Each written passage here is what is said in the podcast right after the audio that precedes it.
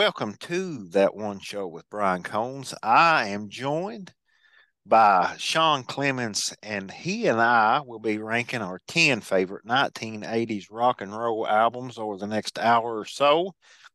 He does have a podcast that I really enjoy. Uh, I'm going to let him introduce himself real quick and tell you all where you can find his podcast because it's about music. And if you listen to this one, that one show you obviously love music, and I think you'll like his podcast as well if you've not already listened to it. Yeah, as uh, Brian said, my name's Shawn Clemons. Uh, I got a podcast right now. It's kind of a Spotify exclusive uh, called Chase That Song.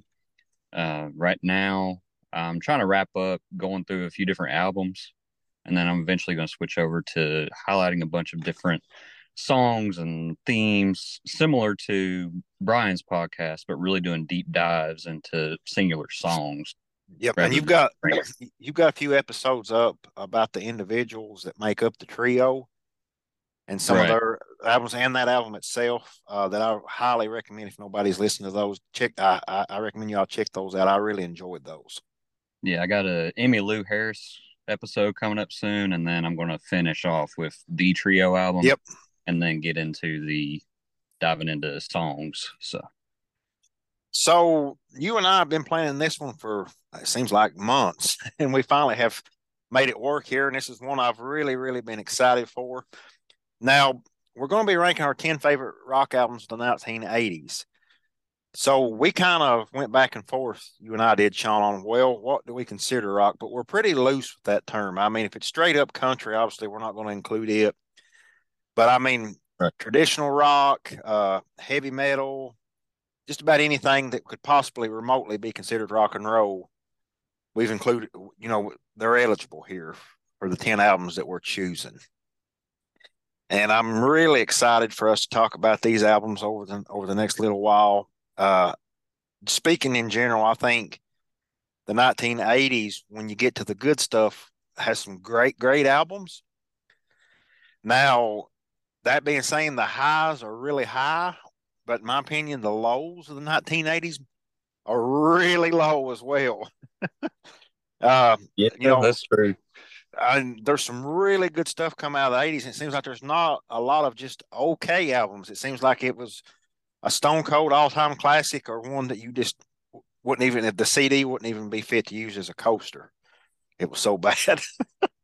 but, uh, I usually let my guests go first, man, with the exception of the number one song, but we'll, we'll get to that one a lot later here.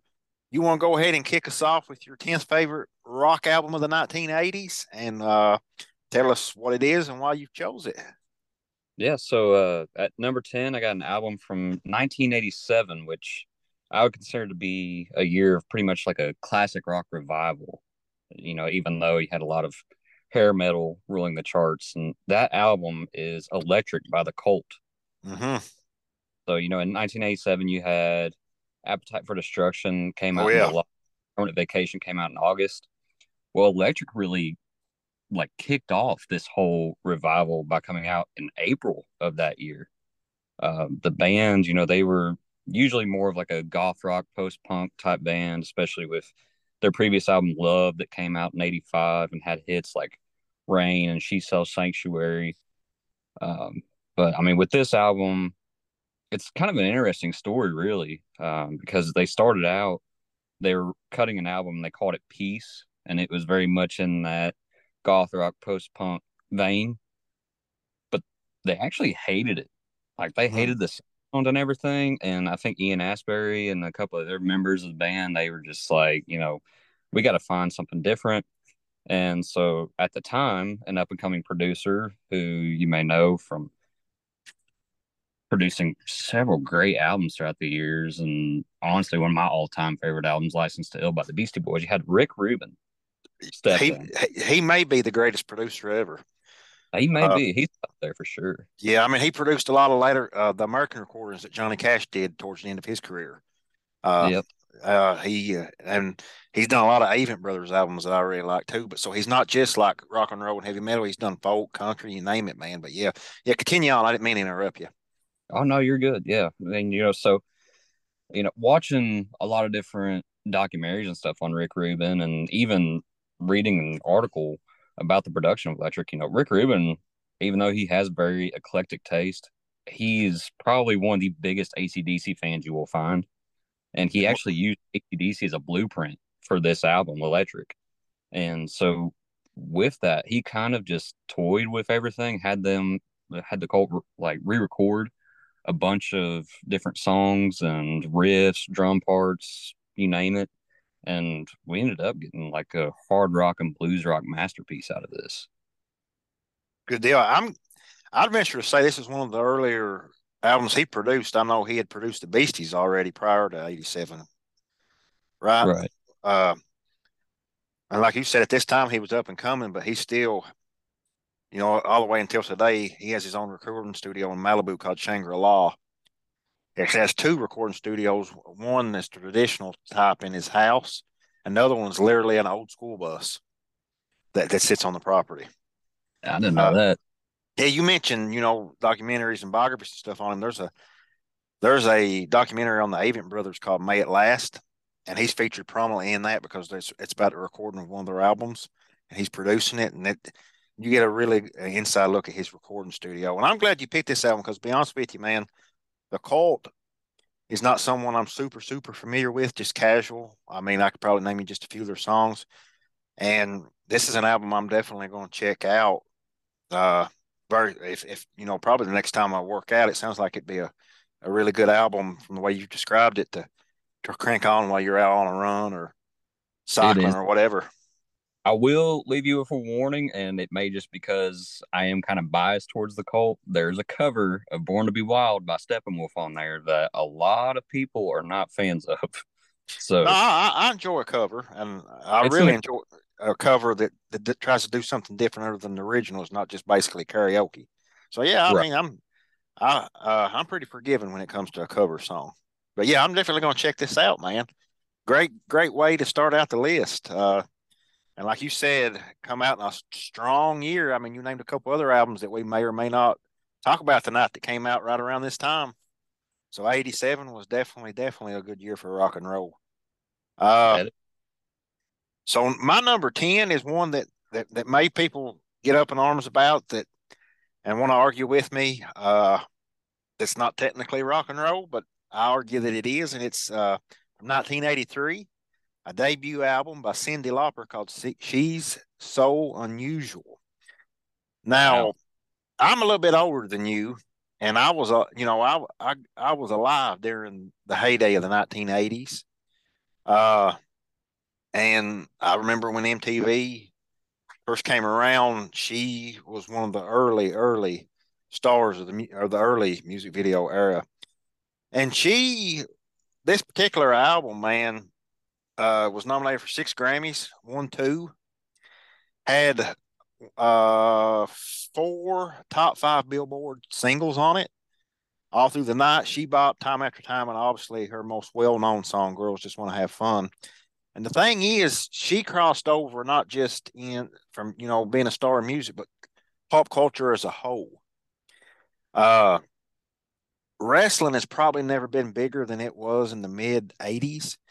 Uh, WrestleManias, you had like ninety thousand people out at them, uh, and she was featured prominently uh, in WrestleMania two when uh, Hulk Hogan and uh, Mr. T took on Rowdy Roddy Piper and uh, Paul Orndorff. She was actually in Hogan and them's corner, and her feud with Rowdy Piper actually set all that up. They they crossed over and got on the MTV. And what I'm getting at here is there's no way I can convey to someone who didn't grow up in the 80s on how big a star she was.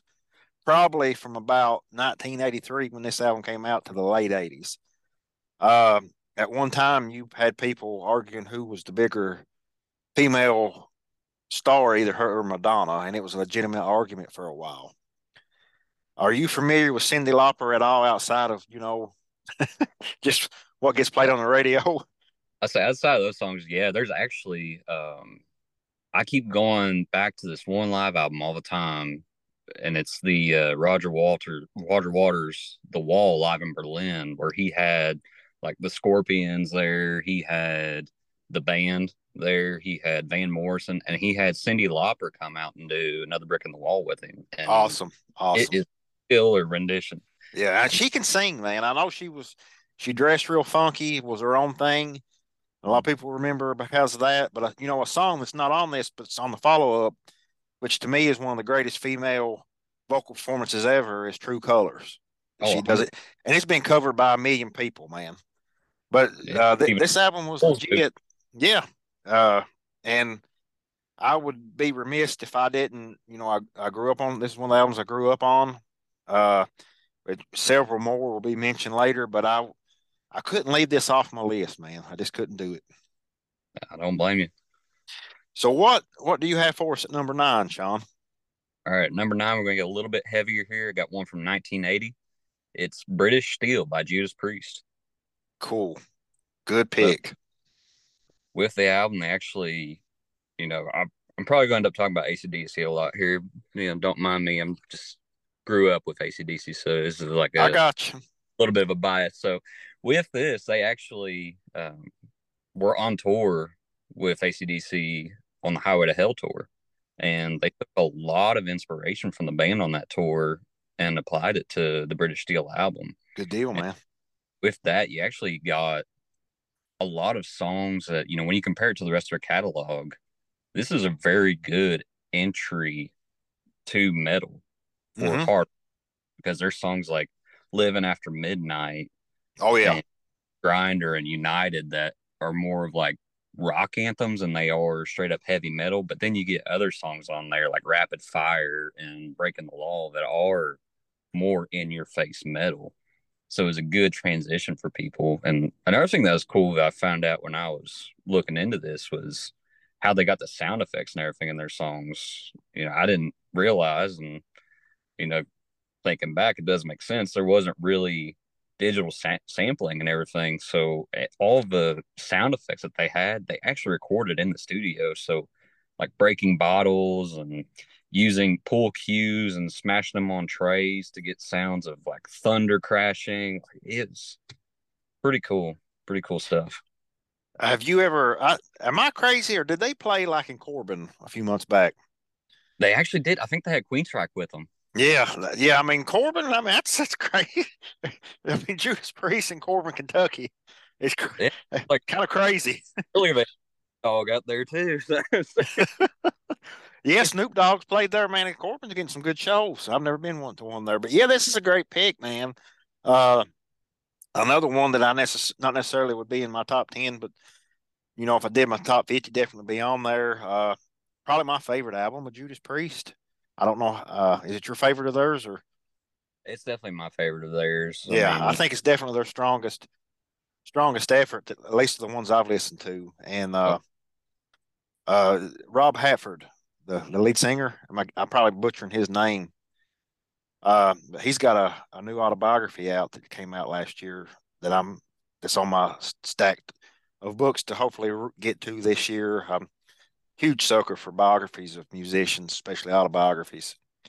Uh, and I'm I'm really really glad that you mentioned, you know, the sound effects. You know, today they could just press a button on a on a you know a, a tablet or you know a laptop and get any sound effect they wanted. But those dudes were in the studio breaking beer bottles and smashing pool cues, man, for uh, just just to get you know those couple snippets of uh, of a sound effect on those songs. That's pretty cool. It is awesome. So my number nine is a band that's from uh, England, similar to Judas Priest, but probably don't sound anything like them. Uh, and they're my daughter's favorite band. And to be honest, I have her to thank for this album even being on the list because it's a band that I never really listened to until she got into them on her own over the last couple of years. And I have found myself to really, really like them, especially this album. It's a band called The Smiths. This okay. album is from 1986. It's called The Queen is Dead. Now, the Smiths were made up of Morrissey and Johnny Marr on guitar, Andy Rourke on bass, and Mike Joyce on drums. A lot of critics probably consider this to be their their peak, uh, their best album, and I I would have to agree. Uh, it's it's really like a emo before emo was a thing. Oh. it's the best way I can describe it for somebody who's maybe never listened to it. Uh, a lot of songs for sad people on here. Morrissey is not the most joyful and happy fellow in the world, even even still today. Uh, the title track uh, is a really good uh, uh, song on there. My favorite song from this album is probably Cemetery Gates or maybe Big Mouth Strikes Again. And I don't know how familiar you are with the Smiths. And like I said, I, I'm almost ashamed to admit that I I really never give them a passing thought, even though I love all types of music until my daughter started listening to them. So, you know, just, just to try to connect with her, I I made me I had her make up a playlist. We share an iTunes account and I dove into it. And I really like the Smiths, man, so much so that you know, had we recorded this, you know, 18 months ago, they'd be nowhere near my top 10. But here they are solidly at number nine, man. All right. Yeah. I mean, with the Smiths, I've always been just very casual, more or less. Just, you know, really the only song that I can name you the title of is How Soon Is Now. So that's. Oh, yeah, that's a good one. That's a good one. Because I, I do really enjoy Johnny Marr's guitar playing. He's. Yes, he's done, and, and him and Morrissey both have had their fair share of success after the Smiths broke up as solo artists. Uh, I'm a really big fan of Johnny Marr. Had a band called Johnny Marr and the Healers for a yes. while there. They've they've got some good songs. Uh, but yeah, man. Um, like I said, I have my teenage daughter to thank for introducing me to the Smiths. so, Shawn, let's uh, before I forget, I want to add a caveat. There's there's three albums that would have been on my list today and aren't. I'll be honest with you. The Clash's London Calling may have been number one, but it was released in January of '80 here in the states, but it was released in '79 in England, man. So I just, I mean, feel free to later on rank that if you want, but for my own purposes, I just couldn't count it since it technically came out in the '70s. yeah, like right at the end of the '70s, I was just like, yeah. All time classics, but I can't include them. Like I had, I was going to put Pink Floyd's The Wall because that's yeah. like one of my all time favorites, and then the Cars debut album, but they both 1979. I know, man. The car, that Cars album is in my all time top 10 little long 80s, dude. I mean, I'm not going to lie about it. But I couldn't. I mean, it's for a debut album. I mean, it's not right for somebody to come out of the. I mean, to me, the two best debut albums ever maybe is that one and and probably John Prine, his debut. For somebody not to have a single bad note. But we're getting off track here, man. I'm sorry. go go ahead and rank your eighth favorite uh, 80s rock and roll album for me now, Shawn. All right. So I guess, you know, we're going to go from the Smiths to another dark album. Uh, uh, so from 1986, we got Black Celebration by Depeche Mode. Awesome. Okay. Uh, talk about that for a minute. Well, I kind of was, you know, hesitant to include this until we finally decided we're just including all kinds of rock because, you know, I've always associated Depeche Mode in the past as more of an electronic band, but then thinking more and more about them and subsequent albums like Music for the Masses, Violator, and so on. Oh yeah, Violator is fantastic album. Right, and they're all more like post punk and industrial rock. I mean, you even look at this album, Black Celebration uh, Trent Reznor from Nine Inch Nails. He said that this album and even the tour behind this album is what inspired him to make Pretty Hate Machine. Oh, I didn't know that, man. That's that's pretty cool. But I, now that you mention that, I can hear it, dude. Oh yeah. and I mean, their influence goes even further than just Nine Inch Nails. I mean, just really industrial rock and industrial metal as a whole. Like even Rammstein, they covered uh, the song "Stripped" for a Depeche Mode covers album, and all the members of the group loved that version of that song. Like they highly praised it. Hmm. And I mean, for me, just like listening to this album, I actually listened to it earlier while I was at work. You know, it's just like a really good, like 41 minute journey through some of Depeche Mode's finest work. Yeah. I'm, I'd, I'd be remiss if I didn't bring up you know, the keyboardist. I think his name was Andy Fletcher. Yes. That passed away last year. Cause I mean, uh, you know, a lot of times if, you know, a band has keys, it's not necessarily that prominent in the sound, but, but the Depeche Mode, the keys on this album, and pretty much anything I've listened to them from are, are a big part of their sound, dude. And, and I, I, guess he was probably a founding member too, wasn't he? He was, yeah. Him, yeah. Uh, Martin Gore, Dave Gahan. Yeah, I, they actually uh, they're supposed to have an album coming out this year. Um, that was recorded between 2019 and up to, yeah, I guess, this month. Nice, nice. yeah, man, this is another good pick, and I I love that. You know, we we we stated from the outset that we'd be pretty loose with rock and roll, and my, I mean, we've got oh, yeah. We've got heavy metal on here. We've got the Smiths on here. We, uh, like you said, Depeche Mode, which is kind of it, it's definitely rock and roll. Don't get me wrong, but like a little bit of mm. electronic. So we're we're all, but that's what rock and roll is, dude. I mean, it's not necessarily just an electric guitar and somebody just wailing on it although it, you know, that's a big part of it. I'm glad we're we've been all over the map so far, and uh, it's funny because I think that we're picking a lot of uh, artists from England so far between the two of us, man. Yeah, I was looking uh, deeper into my list, and I got a lot of bands from over the pond. So yeah, yeah, it's and the British invasion was in the '60s, but I mean, come to think of it, here they had a strong presence in the 80s here, man, at least so far on my list and yours. Oh, yeah. So for my number eight, I have an album from 1985 from Dire Straits called Brothers in Arms. Love that album. Yeah, which is far and away, in my opinion, their best album. And they've got some other really good albums too. Don't get me wrong, especially, uh, you know, some of the earlier work. But this one, man, was on another level. And like I mentioned with Cyndi Lauper, they were specifically with their song Money for Nothing was one of the bigger early stars of MTV.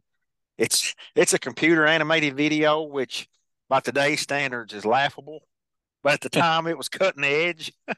it's one of the greatest videos ever. I, I love it. And it, it literally looks like Minecraft now, though. If you if, if I compare it to anything in this day and age, because the like the, the, the people on there and the dog are all like square faced, kind of like the. Minecraft characters and whatnot. but but man, that song, uh, "Walk of Life," the title track, "Brothers in Arms," uh, um, my personal favorite on the album is "So Far Away." I love that is, one. That car riff is yeah. So and yeah, yeah, and it's so good, man. And you had, you know, Martin Knopfler, John, uh, guy. I can't. I'll get to name them on all, but and probably butcher their name, so I'll not try that. But uh, you just mentioned that you really like this album, so I'll, I'll give you a chance to to maybe give your thoughts on it real briefly before we move on. Yeah, I mean, I'm a huge Dire Straits fan. I mean, I I play guitar, so Mark Knopfler is one of my main influences. So I've done deep dives into a lot of their catalog. You know, Love Over Gold, um, making movies, their debut. But I mean, this one is it's just so solid in and out. I mean, the balladry on a song like "Why Worry." Oh yeah, just, yeah. And then you know, like you said, so far away, and then Walk of Life to me, I guess it's the music video. Every time I hear that song, I think of baseball season. Yeah, yeah, they play that a lot of games still today. You know, almost forty years later. But man, that song never never fails to make me happy either when I hear it for some reason. I don't know, man. Oh, it's just uh, so catchy. Yeah, and I'd be remiss if I didn't mention uh, one of my favorite Kentucky artists, Justin Wells on his album The Dogs, he does a killer, killer cover of So Far Away in which he strips it down almost to like a blues song. Uh, are you familiar with his version? Yes. Yeah. Yeah. So I would highly recommend people check out that cover. And if you've never listened to Dire Straits, I don't know of a better place to start than Brothers in Arms. And if you've never listened to Dire Straits, I don't even know why you're listening to my podcast, to be honest with you. So, uh, my friend, what do you have at number seven on your list? All right, so at number seven, I'm keeping it dark. We're going uh, to 1989 with "Disintegration" by The Cure. Ooh, nice. They were they had excuse me. I think we talked a while ago how I limited myself one album per artist, but to be honest, there's probably three Cure albums that you very well could have picked from, man, and this is definitely one of them. Oh yeah, yeah, I, I kind of looked at um, "Kiss Me, Kiss Me, Kiss Me," and I was just like, you know, it did lean a little bit more towards pop, and I do like darker, more goth rock sounds most of the time anyway. I don't know what it is that draws me in. I don't know if it's just the like darkness just feels so tough. I don't know. It's kind of weird to explain, but you know, with Kiss Me, Kiss Me, Kiss Me leaning on pop, Robert Smith saw the band being labeled as a pop group and he mm-hmm. didn't want labeled as a pop star. And so he just took the direction, did a complete 180 on it, and just went as dark as he could. Mm-hmm. Album. And yet they were still able to use like that pop format of, you know, catchy hooks and straight to the point verses to create some pretty like dark major hits like Lullaby and Love Song. Oh yeah. Pictures of You. I mean, they really killed it. And my all time favorite bass riff from the 80s is Fascination Street, that beginning. Love oh, yeah. that. Mm, yes. Um, you know, this album, The Cure as a whole, and this album specifically, Billy Corgan's mentioned a bunch of times on how how how big of an influence The Cure in this album was on him and and you know Smashing Pumpkins music. And if you've never listened to The Cure, but have the but and you've never listened to Smashing Pumpkins, which surely the God there's no one out there that's never listened to either one of them. If you play kind of like a you know uh, a double feature movie that uh, you can hear the influences just bleeding out spe- uh, specifically into the Pumpkins album Mellon Collie and the Infinite Sadness. I think on a lot of the songs on here. Oh, big time, yeah. I think there's a nine minute song on here that's that I really like, and God help me, man. Is it like the, the same deep water as you? Yes, that's it. Yeah, yep. I, it's a journey. I mean, it's almost a ten minute song, best I can remember. it's really good though. That yeah, I love that one. Plainsong's, really great opening to the album. I mean, it's just top to bottom. Yep, salt.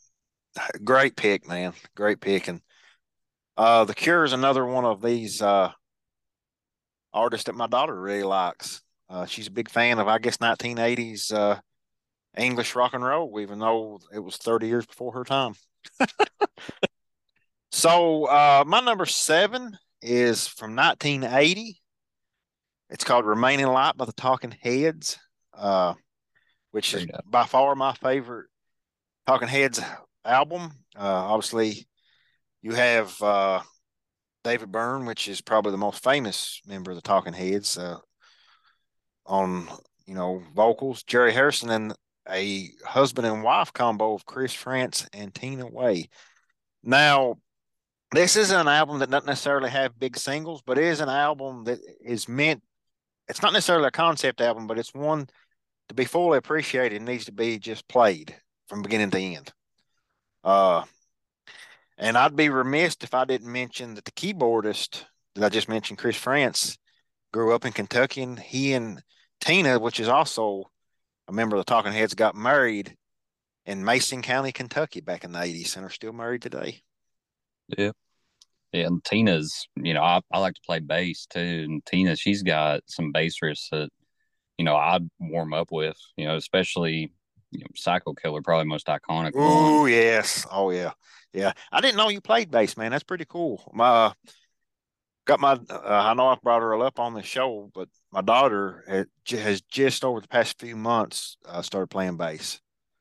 Oh, and uh, so I've really enjoyed the, the greatest pleasure in me is that when she after you know practicing for a few weeks, she got good enough where she was started playing like songs I recognized, and I could recognize them immediately from the bass riff that she was playing upstairs, and that just made me so happy.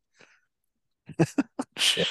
But uh, I, let's go ahead and each of us, uh, you first, do our six favorite 1980s rock and roll album, and we'll take a real quick break and come back to our top five. So this is the last one that just could not quite, uh, you know, break into your five favorites, but obviously is one that you really like a lot, slap dab in the middle of your top 10 here. What do you have at number six, Shawn?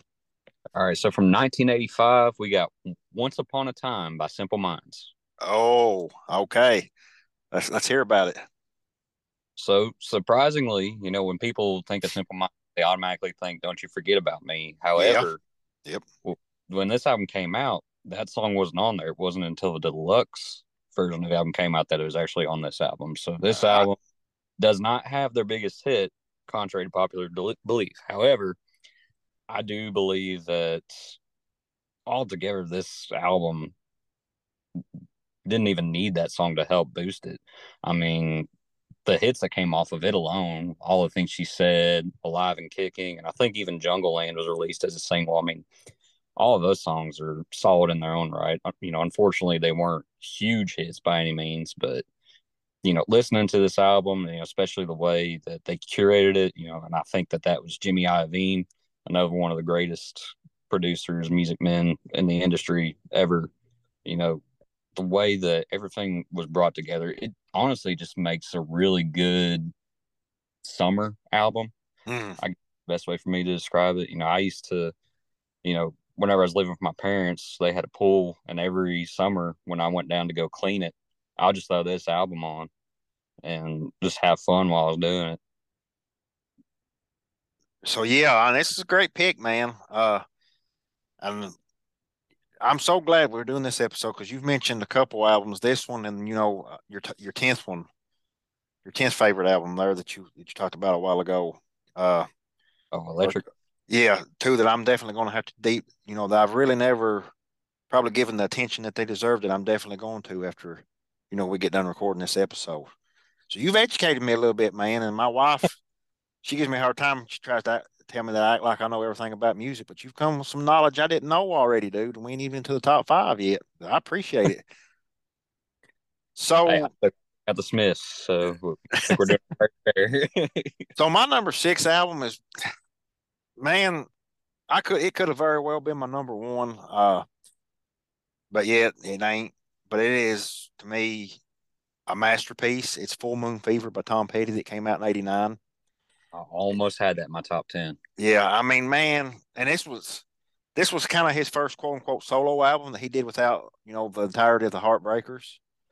Although yeah. a couple of them did play a little bit, I think, on this album, but it's technically a Tom Petty solo Lynch. album. Yeah, and and he come out of the gate, man, with I won't back down, running down a dream. You're so bad, free falling. I mean, gee, I mean, most most musicians would be satisfied if they just had those four songs over like a 20 year career, and and bam, he had them on one album, dude. Uh, my favorite and, and a deep cut on this album, which I think is the closing track, is called Zombie Zoo. It's one I like to fire up around Halloween sometimes. It's a fun, little a fun little song. But my favorite part of this whole album, man, and I think it's still even in the digital copies that you can just download off iTunes. He literally comes on and says, "Hey, CD listeners, this is the point in the, in the album in which our LP listeners and cassette listeners have to turn over the album to side B." and I always found that amusing, and as someone who, especially over the last 15, 20 years, who primarily loves to listen to music on vinyl I've always I've always appreciated that. But you just mentioned that you almost had this one ranked, so obviously you appreciate it too. So feel free to talk about it for a couple minutes here before we take our break, Shawn. Yeah, I mean, you know, like I've talked about playing guitar, you know, part of the reason why I almost had the Cars debut album and part of the reason why I almost had this one was because these are like the only two albums that I could probably play every single song on guitar. Like it's just I don't know what is that drew me into it. If it was just growing up around it and you know just getting super heavy into it, that I could just go word for word with it. You know, I mean, just Tom Petty in general. Every single song that he's ever wrote lyrically, I've related to at some point, and that's hard for a songwriter to do for me. So you know, I have huge, deep respect for Tom Petty, and especially Mike Campbell as well, one of the most underrated guitarists of all time. Mm-hmm. mm-hmm. Did you ever get a chance to see uh, Tom Petty and the Heartbreakers live? I unfortunately did not. Yeah, I got to see him at Rupp Arena back in the day when I was in college, and I can tell you that it was it was spectacular, man. And to get uh, since you know, I, would be remiss if they had a, they released a live album last year called Tom Petty and the Heartbreakers live at the Fillmore, and they do like a lot of covers on it of like old uh, early rock and roll songs and and and and if you read in the liner note liner notes Tom Petty said that every song that they covered, and it was over like a three night run, uh, in which they played three consecutive concerts with no repeats. Every song that they covered, uh, was a heavy influence on him and the Heartbreakers as musicians. So I would highly recommend you check that out if you haven't already, man. It's called uh, Tom Petty and Heartbreakers Live at the Fillmore. There's like 80 songs on it, but it's killer. It's worth your time. Yeah, I'll have to check that one out. So we are going to take a brief break uh, and come straight back with the top five. Now, let me ask you, Shawn, real quick before we take this break. What what was more difficult for you, coming up with the ten songs themselves, or actually placing them ten through one? Uh, I mean, as far as like my top maybe four or five, that was easy. But then trying to organize everything after that, that was the biggest challenge. Yes, sir. I, yes, sir. Having a few yeah. that I would probably consider to be honorable mentions. I mean, I mean, definitely would consider to be honorable mentions, but I had, you know, I, I know you've had guests on here before that come up with a list of like 25 or 50, and I was probably right in that same boat. yeah, I think I started with like 20, 20 some, maybe 22 or three. Uh, finally got it down to 10. Like you, I had a solid, actually, my top three is pretty solid. Now, those three kind of fluctuated which one was going to be one, two, and three, but, you know, 10 through four, I think I had about four or five different versions of this list before I finally settled on one dude. But we'll take a brief break. You're doing you're doing great, man. I'm really enjoying this, and I can't wait to see what you've got in your top five, dude. And we'll find out here just in a minute or two.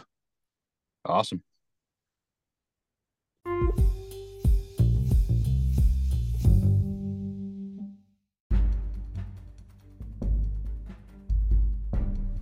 Hey, Brian, once again here to tell you about my good friends at the Goblin Trading Company. That's right, they are putting out new stuff almost daily shirts, hoodies, mugs, not just exclusive of that one show merchandise, but all kinds of cool stuff. They have a really new cool shirt for my D&D friends of a lich. And if you'll just go to Etsy, type in the Goblin Trading Company, you can see that shirt and all the other stuff. They have a lot of you I've already bought some hoodies and t-shirts of that one show, and I appreciate that. Keep on buying that stuff, wearing it out, tagging myself or the Goblin Trading Company on social media and letting us see that cool shit that they are making because it is cool. And if you want to be cool, you will go ahead and get you a hoodie or t shirt from the one and only Goblin Trading Company. If you don't know how to get there, in the show notes, I'll have a little link and all you got to do is click on that sucker, and it'll take you right there to where you'll see all that awesome stuff I just talked about from the Goblin Trading Company.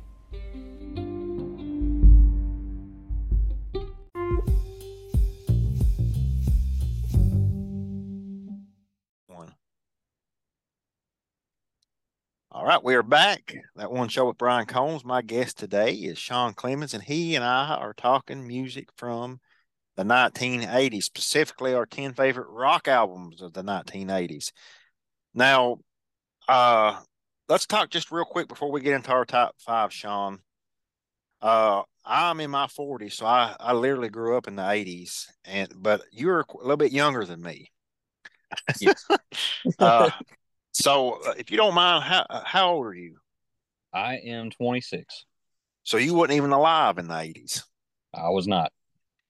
So it's interesting that you you obviously know your stuff, and you're obviously a big fan of of all music. Specifically, I mean you, I mean you've spoken glowingly on the five albums you've talked about already, and I know you will in your top five. So, what exactly is it is it about somebody that didn't come of age with this stuff? Because a lot of people I, have nostalgia for the music that they came of age with, and always look look back and maybe overvalue it a little, but I may be doing some of that today, but that's not something you're doing. You're coming from a place in which you had to discover this stuff on your own, similar to my daughter did with the Smiths, something that was around before you were even born. So what is right. what is it about '80s music as someone who obviously is younger than me and didn't grow up in the 1980s uh, that that you know that strikes a chord with you, man? Overall, uh, for me, uh, I had young parents. Um, they're both in their late 40s now, and so growing up, you know, they were basically just out of high school when I was born. So you know, I was growing up on the stuff that they grew up on. So all the yes, sir. 80s rock, 80s rap, 90s rap, 90s rock, you know, so everything from ACDC to Alice in Chains, from Beastie Boys to Snoop Dogg and Dr. Dre, like it was all over the place. And then especially country music.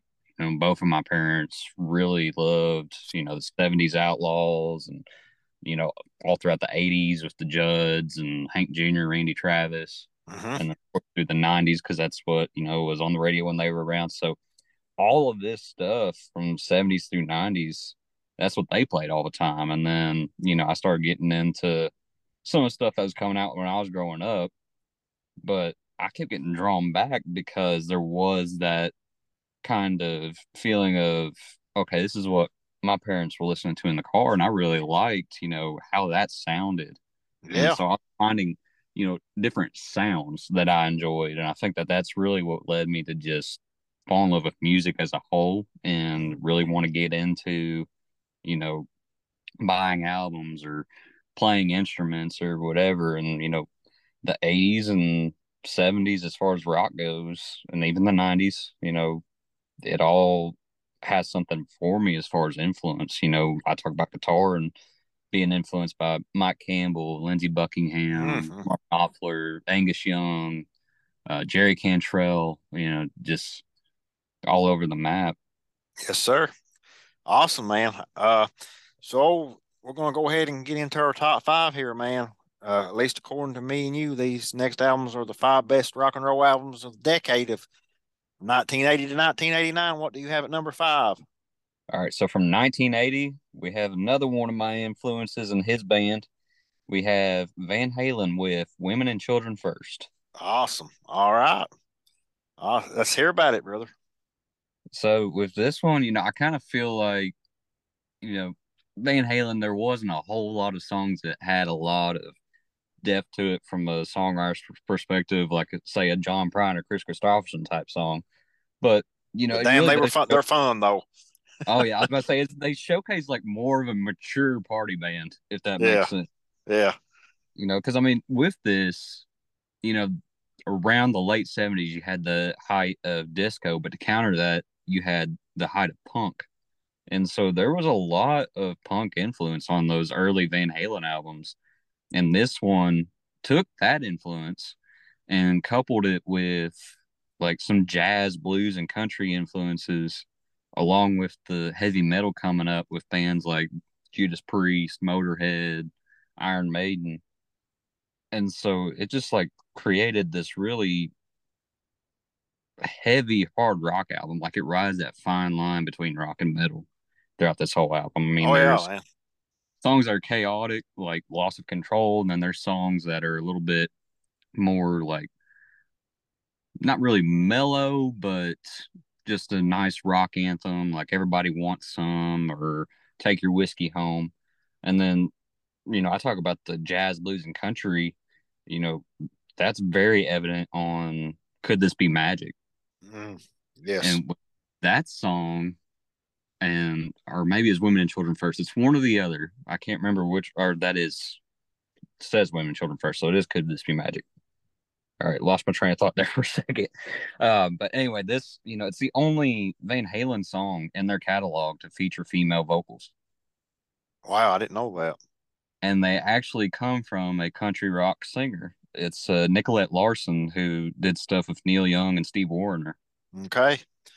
And you know, you mentioned that this had a little jazz influence and whatnot on it. I'm I'm pretty sure that both the Van Halen brothers uh, were classically trained musicians before they even got into rock and roll. They were, and I think a big part of that was their dad. Oh yeah, his influence. Yeah, great pick, dude. And uh, not to be spoiler, but it very well may not be the last time we talk about Van Halen today. All right. Uh, so you mentioned earlier what a strong year 1987 was, and I have another album from the year of 1987 here by a band from Georgia called REM, and this is their album Document. Now it's hard to really put into words on what a you know the quote unquote alternative music of the late 80s into grunge of the early 90s what a what an influence REM was for that whole movement because they were one of the first breakout of quote unquote college radio which really found its way in the 1980s and it's still something I like to listen to today even though it's been many many years since I've been in college but you know, generally college radio is cutting edge. It's playing artists that are up and coming, artists that you're not here on any other radio station. And at the time in the 80s, that was REM. And this was actually their first album that cracked the top 10. So it was really their breakout album as far as the mainstream's concerned. And, you know, obviously, uh, their, their first big hit was off this album, too, the one I love. Uh, it's the end of the world, and I know it. Which, if you've never even listened to REM, I guarantee you've heard that song in a movie or a commercial or a TV show. It's been used a lot in all forms of media. Uh, it was a big, big uh, song to be playing as we neared Y2K back in the day, as 1999 was ending, and that 1999 by Prince. But man, REM is a band uh, that I fell in love with when I was in high school back in the 90s. Uh, when I got into grunge and alternative music, I started seeking out bands that those folks were mentioning that influenced them. And a lot of those artists mentioned REM and other, uh, you know, various interviews. So I said, hey, I've got to check out this REM. And for people that's like you and younger, that was hard to do back in the day, dude. You had to actually seek these things, these CDs and um, and cassettes out, and pop 15 to 20 bucks down at a pop on on albums that you maybe just heard one or two songs from. But I never regretted any REM album that I bought. And as far as their 80s output goes, this document is by far my favorite. It's a good choice. So let's move on to number four now, Shawn. What do you have for us? All right. So number four from 1988, mm-hmm. we have my favorite Metallica album and probably my favorite 80s metal album mm. with Justice for All. All right. And, you know, like we mentioned about the, I think it was the Cure earlier, Metallica, had, uh, you could have just picked any of their 80s albums and they would have been very much at place on this list, man. So talk about, uh, talk about this particular one. Why it is the metallic album that you chose, man? Uh, I mean, for me, you know, when I was a kid, another part of the reason why I got so heavy into 80s rock and metal and everything was uh, VH1 Classic. Actually, used to be a channel that I always had on TV just because you know they're playing stuff on the radio that my mom and dad were listening to. And you know how actually, that makes me feel, dude. it was called Classic. yeah, come on, man. but anyway, you know, one um, the song one was oh, yeah. a video they played a lot and the video like kind of shocked me at first as a kid but then the song itself was like oh heck yeah this is awesome. And you know then i got to looking more into metallica and everything you know recognized all the stuff from the black album load reload all that. But i just come coming back to one. And so then eventually i will never forget there's one day i got my dad's truck and he threw this album on. And I didn't realize that this was the album that that song was on, but it was just heavy metal greatness from the beginning up until I got to the point where one came on. I was just like, I love this album, and so I like reached over and turned over to the volume knob and actually turned it up when it got to that point. So just having those memories and you know just really digging the overall sounds, you know, despite the lack of bass, as you know everybody says, you know that uh, Jason Newsted was kind of the proverbial bu- punching bag on the album. You know, like even without that bass, you know, the lyrics, you know, the band was just a little bit more matured and instrumentally speaking, everybody was just a little bit more in sync. It is is just perfect. And two little notes or another little note, not one, sorry, or two, sorry. Um, one of the notes is, uh, that I wrote down I had from the 1989 Grammys. It actually lost the oh, I know what you're going to say. rock metal performance vocal or instrumental to Jethro Tull. Yes, which this is absurd. then put Grammy Award losers stickers on the rest of the yeah. release Justice for All. uh, and Jethro Tom is good in their own right, but they are not metal. no. I'll crank up Aqualung all day, every day, but that's not nah. a couple uh, songs on this album I like. The, the lead track, Blackened. Yes. Uh, killer way to start an album. And they actually have their own brand of whiskey that's called Blackened for those that enjoy whiskey. uh, and uh, Eye of the Beholder. I really like that song too. Frayed Ends of Sanity, Hard yeah. Sorrow. Yeah. But this is a this is an awesome pick, man, and uh, one that I that I'm very glad you included so we could talk about it. Uh, and you know, like I just said, we could have there's probably three Metallica albums that we very well could have uh, had on this list, and yeah. none of them none of them would have been wrong. So you mentioned Van Halen a little while ago, and I have them at my number four, but it's their album 1984 that obviously came out in 1984. But I mean, this was, you know, as far as commercial success, their biggest album, I would say. Uh, you've got, you know, Jump, Panama Hot for Teacher, which is three of their biggest hits that they've ever done. This was the last album that they did with David Lee Roth for the longest, longest time. Um, and obviously they replaced him with Sammy Hagar and they're probably one of the very few bands that ever replaced a lead singer and continued at or near the same level of success that they did. So that's just a testament to, to me, Eddie's genius as a guitar player. Quick uh, question: uh, about Van Hagar? Well, the thing is, I have I'm a huge Van Halen fan. I've seen David Lee Roth and Sammy Hagar both solo live, and I've seen Van Halen with David Lee Roth and Sammy Hagar live. Now, there's no argument for me that as far as vocals go, Sammy Hagar is the better singer, but there's just something magical with the original classic lineup of Van Halen, which includes both Michael Anthony and David Lee Roth. You know, Michael Anthony to me doesn't get a lot of a lot of credit. The back, the you know, the harmonies almost on, on their first four albums, that's Michael Anthony singing because oh, Dave yeah. Lee Roth is not the greatest singer. He's a great showman and a great frontman, but he's just an okay singer, in my opinion. So they really leaned on Michael Anthony to help supplement a lot of those vocals on those albums. Yeah, uh, which one do you prefer, Hagar or David Lee? I prefer Roth, but as far as like you said, as far as the sound of the vocals goes, definitely Hagar. And yeah, I'm glad you touched on Michael Anthony because that was you know, I never realized as a kid, I never realized that that was him until I listened to like those Chicken Chickenfoot albums with Joe yep. Satriani, Chad Smith, and Hagar and Michael oh, Anthony. Yeah. You know, I heard that and I was just like, this just sounds like another Van Halen album. Mm-hmm. Yeah, I don't think he gets near the credit that he deserves because he, you know, David Lee Roth is, was a personality larger than life. Eddie is one of the greatest guitarists of all times. When people talk about, you know, the greatness of Van Halen, Michael Anthony really kind of gets left to the wayside, and that is a shame. And he had one of the greatest uh, basses of all time that was literally a giant whiskey bottle. I think it was Jack Daniels. yeah, I think the Panama. Yeah. So yeah, I mean 1984, and I think this is the first artist in which has had two albums on our list. Correct? Van Halen was. So uh, that's awesome, man. We'll move on to number three. What's your third favorite rock album of the 80s? All right. So from 1980, you know, I said earlier, I'm probably going to talk about ACDC quite a bit. And sure mm-hmm. enough, we have Back in Black. Ha- has to be on here, right? right. Yeah. I mean, if, if we if we did this entire episode and neither one of us had Back in Black on it, I would have probably got some hate mail.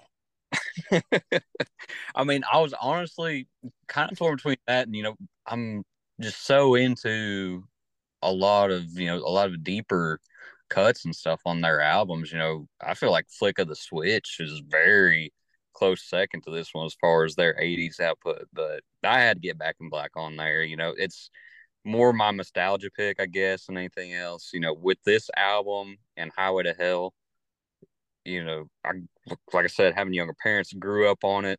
I knew Angus Young's name when I was three years old. I actually had like a little toy guitar, and my parents had uh, ACDC Live in Paris on VHS tape, and mm. I'd play with it with my toy guitar. My mom's got like videos and pictures of that, but awesome. I mean, you know, I mean, this is just their most commercially successful album. It's actually spawned their only top 40 hit, which shook me all night long. But I mean, it's just, I see it as their Phoenix album. You know, it was in the wake of losing Bon Scott. And what better way to honor him with this, you know? And classic rock radio still honors not only the band and Bon, but, you know, just their legacy today by playing every single song off this album on the radio still. Absolutely. And, you know, I just mentioned Van Halen is one of the few bands that was able to keep a certain level of success with a different lead singer, obviously ACDC under different circumstances, because, you know, right. Bon Scott tragically died at a young age and they, they either quit or continue on with a new lead singer. And, you know, uh, good God Almighty, what a, what a voice, man. What, I mean, it's unbelievable to me they could find someone with that type of powerful voice to come in and not miss a beat after Bon Scott died. Yeah, and oddly enough, it was actually at Bon Scott's recommendation. Oh yeah, I didn't know that. He, I mean, it wasn't necessarily him saying, "Hey, put him in the band after I die," but it was, you know, he actually kind of discovered Bon or Brian because Brian actually used to be a roadie for the band. Wow. Okay, I did not know that. I mean, you're coming with the knowledge today, man. Good, uh, good. My Dixie's gonna give me a hard time when she listens to this episode. She's gonna say, "Hey, you, you finally f- found someone that knows more about music than you." I'll say, since I'm on the topic of Brian, I'll leave you with one more nugget for Brian. The That's okay, the Rising Sun. Mm-hmm. If you a version done by a band called Geordie, which is Brian Johnson's band before he joined ACDC that version is amazing. Like it is, it almost sounds like a Nazareth song. I'm gonna have to check that out real quick as soon as we get done recording. I didn't even know that existed, but there's so many versions of that song that I like, and that's one I've never heard. Yeah, I'm I'm very interested in hearing it and, and his take on it. Good yeah. pick, dude. Uh, kinda, if I, you know, knowing enough about you that I do, just from you know our back and forth from texting and from what you put out on social media. I'm kind of shocked that this wasn't your number one, to be honest with you, but we'll get to your number one soon. All righty. so my number three is another one from 1987. I mean, I think it's this is several from that year that that you and I have put on our list, and it is a and it is Guns N' Roses' "Appetite for Destruction." Yes. Which, from, for my money, is just one of the best pure rock and roll albums of all time unbelievable for a debut album. We talked earlier about debut albums and some good ones. This one is right up there with the greatest debut albums of all time. Uh, you know, you Axl Rose slash Izzy Stradlin, Duff McKagan, Steven Adler. They this and if you just read anything about them as a band, they were literally all in a flea infested like one room apartment, living together on the floor, just pure this nastiness and dirtiness it went into the making of this album. Uh, such a classic, man. I mean, just pick a song on there, and you could say any any other band would kill to have that, uh, and would probably be like at ninety five percent of the bands out there, the best songs they ever put. Welcome to the Jungle, It's So Easy, Night Train, Paradise City, My Michelle, obviously Sweet Child of Mine. I I mean, my dad played this a lot when I was young. When it first came out, he would take me to work every morning and it's one of the first albums that I remember making me truly fall in love with rock and roll. It was this, and you mentioned earlier the Cars debut. Those were two in heavy rotation in my dad's old truck on those morning commutes. I mean, we could talk for the whole hour, I think, on the greatness of this album, but obviously we won't. I know you have some thoughts on Appetite Man. Uh, what do you think about it? Well, I mean, like you said, it's just so important because, you know, even though you had Electric by the Cult come out and it had a few pretty decent mainstream rock hits, Permanent Vacation by Aerosmith had some mainstream rock hits. This album actually kind of took over MTV with songs like Welcome to the Jungle. And Absolutely. I think it brought it masses, that like 70s and 80s sound that rock was missing. And, and, and you know, a lot of people remember that, you know, Nirvana Nevermind and you know, the grunge movement kind of killed quote unquote hair metal, the poisons of the world and things of that nature. I think that the first shot to those to that quote unquote genre of hair metal was this album. Oh yeah. And see, like with this album, you know, we talked about Metallica earlier. Um, you know, right after And Justice for All, they had the Black album, and really, oh, yeah. if it wasn't for Appetite, the Black album probably wouldn't have sounded the way it did because yeah. they heard And they went to their producers and they're like, "Hey, we want an album that sounds like that." Yeah, and I'd be remiss and for and, and, and from my more sensitive listeners, I apologize ahead of time. You were talking earlier about I think it was Judas Priest that were literally doing stuff in the studio like breaking things to get sound effects. Yeah, they wanted a sound effect of a, of of a woman having sex, so Axl literally had sex with a woman in the studio. when they were making Appetite for Destruction. Now, I mean, if that's not rock and roll, man, I don't know what this is. so let's uh let's move on, man. We got two apiece left. Uh four albums to talk about. What's your number two? All right, so number two from 1980. You know, I'm we haven't talked about him yet, and so I feel like you know after I talk about him, knowing your background, you're probably going to talk about him. Yep. We have Bruce Springsteen with The River. Oh, I'm so happy you picked this album, man. Talk about it for a minute. So it is my favorite Springsteen album in general. I actually own two copies on vinyl. Mm. I mean, it has songs for every mood. You know, you know, talking about vinyl. Side one on its own could be a masterpiece. Side oh, two, be a masterpiece. Side three, side four. I mean, I love it how on the especially you know you on when you listen to this on vinyl, it's almost like four different albums, side A, B, C, and D. The the mood and of of each side, not just each disc, but actually each side. But continue on. It is, and you know, see, like uh, we had talked about before the podcast. You know, we were talking about a few different albums, and you know, I had mentioned Nebraska, and that's one that I would have included on this list. But as much as I love story songs, and some of my favorite albums are more concept related, I actually prefer more songs I can relate to, which is why, you know, like I was talking about earlier, Tom Petty, you know, I love Tom Petty so much. And, you know, I look back on this past year when I made my top songs of 2022, I had the song Sad Bird Still Sings by Tim Gooden just because of how much I could relate to what he was saying there in that song.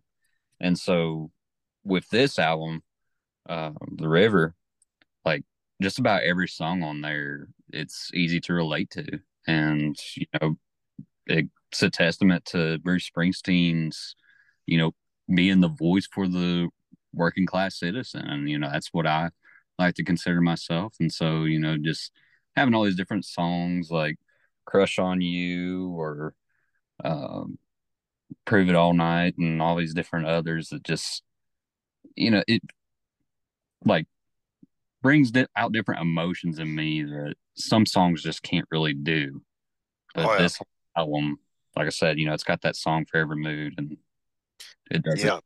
Uh, I was listening to uh, out in the street on my way to work this morning. Yes. Uh, I mean, just pick a song on this album, man. Uh, we didn't even mention "Hungry Heart," which is probably like the quote unquote hit from the album as far as radio goes.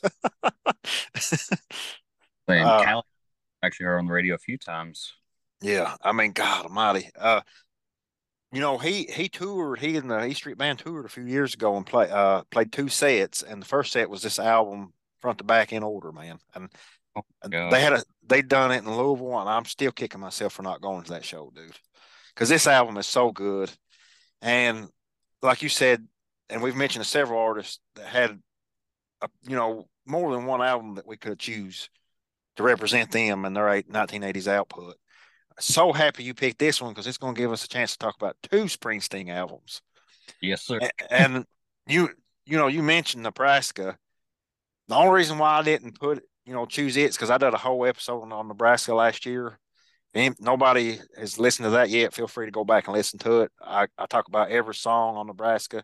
It's my personal favorite Springsteen album ever. Uh, it's you know, it just connects with me just a tad more soul than the River, and my number two album, which is Born in the USA. Now, this is by far and away his biggest commercial success. This is what catapulted him to a megastar. I mean, this album had seven top 10 hits on it, man, which is crazy at the time. I mean, that's well over half the songs in the album charted in the top 10. and there for this for Born in the USA, to me, there's not a missed note on it. The songs are all just perfectly chosen and sequenced in an order in which is just the whole album is one that you can just hit play on and there's not going to be one miss note, one miss word, uh, vocal performance. The craziest thing to me is they had this album done and Dancing in the Dark was not on it. In fact, it didn't even exist. And the, the, the producer of the album looked at Bruce Springsteen and said, man, there's not a hit on this album. We're not putting this out. The record company's going to put this album out until you write a hit to put on here. And he wrote Dancing in the Dark in like three hours and slapped it on there at the last minute. I mean, and it's probably the, you know, one of the two or three biggest songs on the album as far as, you know, being known to the masses goes. But I mean, who writes Dancing in the Dark in an hour? And to think, if it wasn't for that one hour, we probably wouldn't have had the success that Friends had. Oh, Courteney. yeah. Uh, she's Courteney Cox is in the video dancing with Bruce on stage. Yeah, I forgot about that. but man, I know you're a fan of Springsteen and you just talked about the river, but do you have any thoughts about Born in the USA before we move on to our number ones? Oh, it's a perfect road trip album. Oh, that's exactly, exactly. Darlington County. I yeah. Mean, exactly. Back. Yes funny that I mentioned that we actually, uh, my family and I, we took a trip out to Outer Banks a few years ago, and we did like a drive in one of the like underwater tunnels or whatever in Virginia. And as ah. we were down, I started playing "I'm Going Down" by Bruce Springsteen. Uh, yes, yes. So, what did you think about the, the Outer Banks? It was beautiful. It yeah, was it, uh, we vacationed there a few years ago, and and I loved it, man. I mean, it just and it was a beach that you know you're not going to be elbow to elbow with people. You can just get out there and kind of have your own way with things. Uh, but man, back to Born in USA. Like you said, you picked the river, I picked this. Both very well, you know, could have not just been in my top ten, but could have very well been my number one. They're two of my three favorite Springsteen albums ever. But we've each got one left, man. But before we get in our number ones, give me two quick honorable mentions. So two quick honorable mentions. So I've already talked about two that you had that I had. So we'll go to two others here. Um, so first honorable mention we have "Kick" by INXS. Okay, good, good. How about the second one? Uh, second, I'm torn between two different ones, but I'm going to go with uh, "Signals" by Rush. Nice, man. I wanted to put Rush on here so bad. I just, I don't, and since I'm glad you at least mentioned them, so we, I don't, you know, I know I got some followers of the show that are really big Rush fans, and they're going to give me a hard time that that we didn't end up ranking them. But you know, you've been, I'm going to let you actually talk about your number one to close the show because there's a song on there that we're going of your choosing that we'll close the show out with. But my number one is from 1989. It's Pixies with Doolittle. I picked this for two reasons. Number one, it is one of my all time favorite albums. And number two, to me, it may be the most important album we talk about today just because I honestly believe, you know, I really come of age in the in the early 90s when grunge broke. And we talked earlier about whatever was big when you know when you were in middle and high school is probably your favorite music of all time. If you listen to anybody, especially Nirvana and Kurt Cobain, talk ad nauseum about how big of an influence the Pixies and specifically Doolittle had on them. They may not have been quote unquote grunge without Pixies, even though they weren't from Seattle, they were from Boston. But if you just listen to any of their albums, especially this one, you can see that it really laid the groundwork, man, and paved the way for the revolution that, that Nevermind really kicked the door down just a couple, two, three years later. But you know, the lead singer, Black Francis, my favorite bass player, I'm bass player of all time, Kim Deal. I had such a crush on her in high school, man. I mean, here you had this little tiny teat lady just laying down some of the gnarliest bass licks that's ever been heard. I Great mean, boy. yes, and she has her own band, The Breeders, by the way, that yeah. is really good too. Yeah, and she sings on some of the songs, like Gigantic. That's her. But man, uh, you know, Monkey Gone to Heaven. Uh, you know, they're hit, they're quote unquote hit. Here comes your man. It's probably like not, you know, anything else they've ever done. I think it was almost like tongue in cheek that you want you want a poppy song. Well, here's your one, but it it's damn good. Debaser, Wave of Mutilation. This album, man, is so important and so influential to the stuff. You know, like REM that I talked about earlier, Pixies is a band that I suck at. You know, uh, I actually intentionally looked up and listened to that I had not heard of until I heard the Cobains and the Vedders of the world talk about how good they were and how much they had influenced them. Yeah, definitely. I mean, for me, I, I need to get more into the Pixies because as far as that album, I think Here Comes Your Man's the only one I know. But outside of that, one that we probably could have mentioned earlier that I actually thought about putting in my top 10 was uh, Surfer Rosa. Oh, yeah. I, yeah. And I went back and forth. Either one of them I could have ranked. I love both of them dearly. I will say that Surfer Rosa, uh, if you've got you know little kids in the house and you buy that album, you may want to hide it because the cover is a little risque. a little bit. but uh, but that's mine, man. And as far as my honorable mentions goes, only reason why I don't have Joshua Tree on here is because just a couple of weeks ago I did a whole episode on U2 and talked at length about that album. Otherwise, it'd definitely be in my top ten. Uh, and uh, that's pretty much for my only honorable mention. Before I forget, and before we talk about your number one album, rock album of the '80s, Shawn, it's been a pleasure, dude. Uh, I've had a bunch of people come on this show. You're by far one of the most knowledgeable and one of the most prepared guests I've ever had. you've you've introduced me to some stuff that I didn't even know existed, like this cover of uh, House of the Rising Sun that I'm definitely going to listen to when we get off here. But without further ado, dude, let's t- go ahead and introduce and announce your number one favorite rock and roll album of the 1980s. All right. So my number one is from 1984. Yep. It is Purple Rain by Prince and the Revolution. Fantastic choice. Yeah. I mean, this is an album that, you know, I mentioned The Wall earlier. Between this album and The Wall, I kind of go back and forth on those. It's like my all time favorite album. Uh, I mean, with Purple Rain, you know, you can you can play it at a party, you can play it on a road trip, you can play it while you're at work, you can play it while you're studying, and just so on and so forth. I mean, it's just really it's orchestrated beautifully, and I'm not sure if the album itself was meant to be a concept album. I know it does kind of go hand in hand with the movie. And you know, when you listen to just the album itself, you know, you really get this love story that's centered on like a fame and rags to riches kind of story in yep. a sense. And, and you go on. Well, I was going to say, I'm glad you mentioned the movie. I actually had never seen it until last year, and it was really good. Yes. Uh, yeah. And Prince should have made more movies. I think he did one more called Graffiti Bridge or something like that. That's kind of a quasi sequel to Purple Rain, but continue on. Yeah. I mean, you know, this is you know, I talked about earlier, you know, different nostalgia picks and, you know, growing up listening to my parents' music. This is actually one that I technically discovered on my own.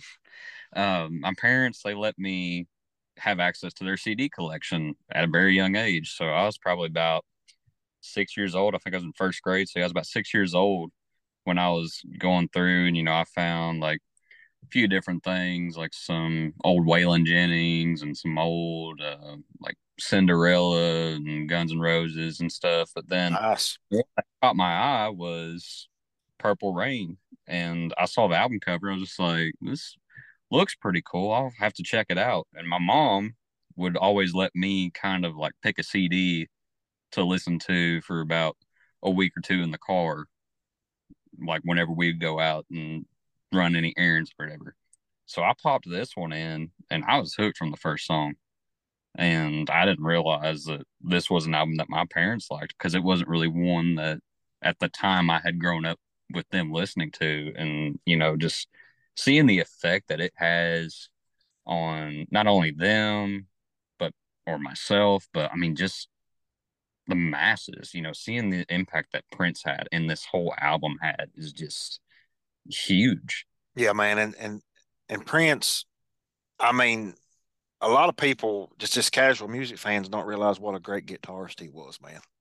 Oh, insanely good. Uh, I mean, uh, for the longest time, um, the ending solo on "Let's Go Crazy" used to be my all-time favorite solo when I was a yep, kid. Yep. I, and if it, nobody's ever watched it, just look up Prince Rock and Roll Hall of Fame, and you'll get a video on YouTube of him, like him and Petty, and like like nine or ten like legends are on stage, and they're doing "When My Guitar Gently Weeps," the George Harrison song, and Prince starts soloing, and it is one of the greatest things I've ever heard or seen in my entire life.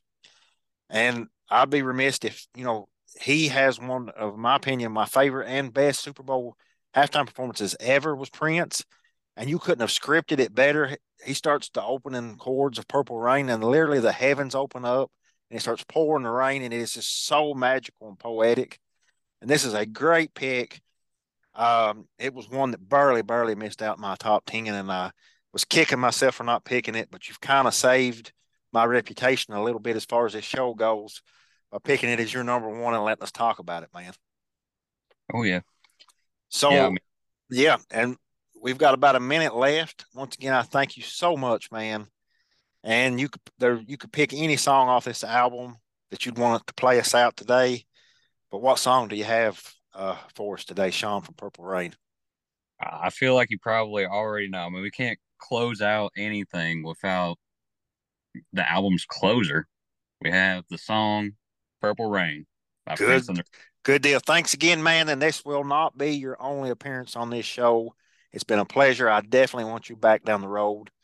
Uh, yes. I'd be and uh, once again, it's been Shawn Clemons. You can check out his podcast, uh, "Chasing That Song," on uh, Spotify. Correct. Chase and, that song. Yeah, chase that song. And this is Prince with Purple Rain. Thank you all for listening.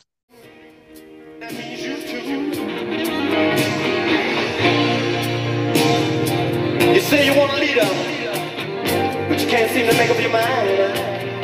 I think you better close and